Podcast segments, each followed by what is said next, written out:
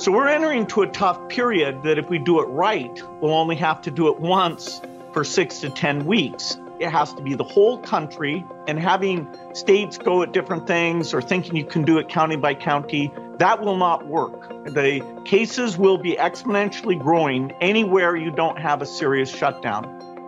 That was Bill Gates talking to Anderson Cooper and me eight weeks ago.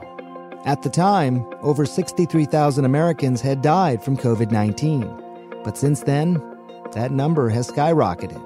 And while many states are trying to reopen businesses and operate in this new normal, some are reporting their highest daily case counts since the pandemic began. The only end in sight seems to be the arrival of a vaccine. That's why Bill Gates is contributing hundreds of millions of dollars toward coronavirus vaccine trials through the Bill and Melinda Gates Foundation. So Anderson and I sat down with Gates for another conversation. And in this episode, you'll hear what he had to say about the prospect of a vaccine for COVID 19. I'm Dr. Sanjay Gupta, CNN's chief medical correspondent. And this is Coronavirus Fact versus Fiction.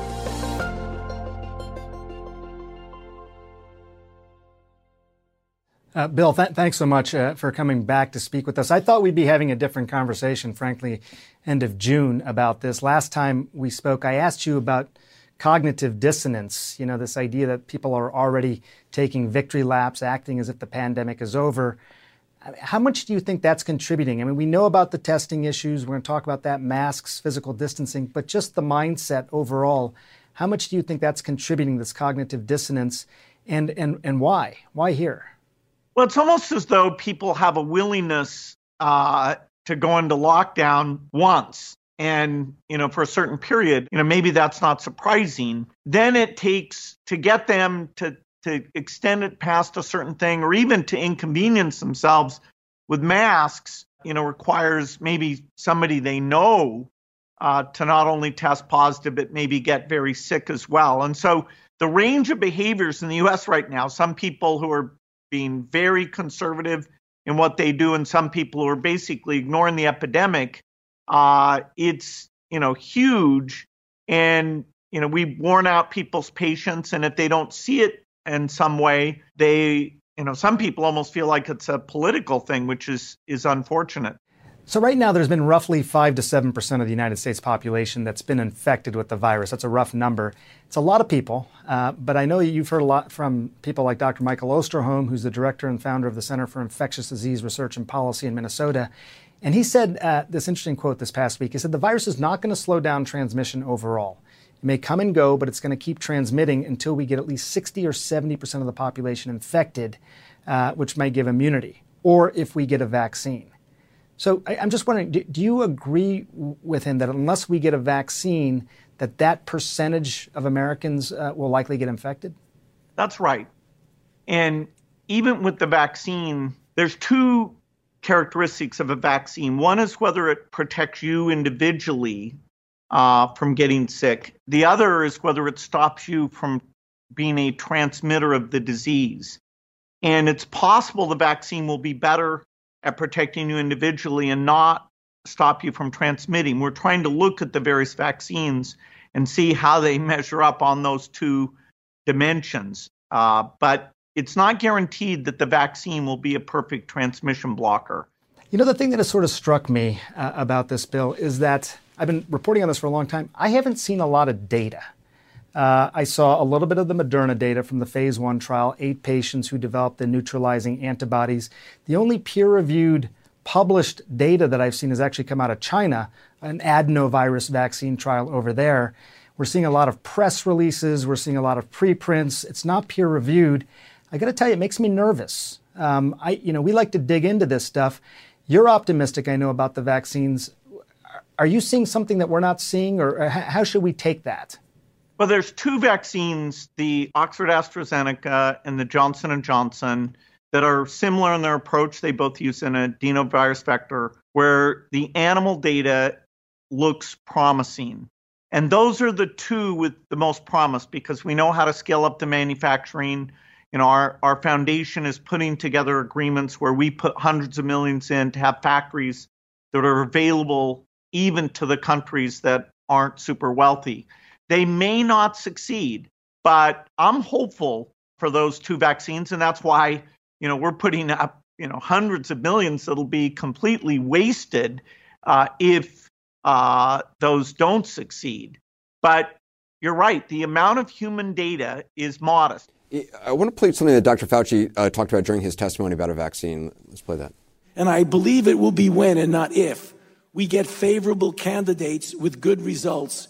We will be able to make them available to the American public, as I said to this committee months ago, within a year from when we started, which would put us at the end of this calendar year and the beginning of 2021. I mean, you, you mentioned timeline a little bit. Is that realistic? And also, you talked about distribution. You know, having a vaccine that works uh, and then actually getting it distributed and figuring out how it's distributed and paid for. What sort of a timeline is that? The big problems are safety and efficacy. And phase three trials are very complex to do. And you may see, you know, a safety signal that forces you to try out uh, in a broader set of people. The two constructs, both Fauci and I, are very hopeful that they'll work. I talk to him regularly, uh, more often than he talks to some other people. And his view of the chances and our view are, are very aligned. We're seeing the same data, we're sharing the same data. So I have a, a lot of hope for those two constructs. If the safety and efficacy is there, the factory piece is being done. The cost of those two vaccines, the ability to scale up production is very, very strong. And the logistics in the US are not an issue at all. We can get get this thing out there. Now, some people, you know, you'll have a choice of whether you take the vaccine or not. So there's that final hurdle. In terms of who gets the vaccine first, uh, your wife Melinda Gates said that th- this week that that healthcare workers should get the vaccine uh, first. Uh, and then she said, quote, it's also going to be black people who really should get it first and many indigenous people as well as people with underlying symptoms and then elderly people, people who are more adversely affected and more at risk than uh, others in the population. Do, do you agree with that? Yeah. So if we, what we know is that it protects you from getting sick, and if it works all the way up into uh, very high age ranges, then the rational thing to do would be to take the risk for each person and go down and you know the person most at risk of getting infected and having bad outcomes you would go down and get the vaccine to them first. And you know clearly certain jobs expose you more. We know that.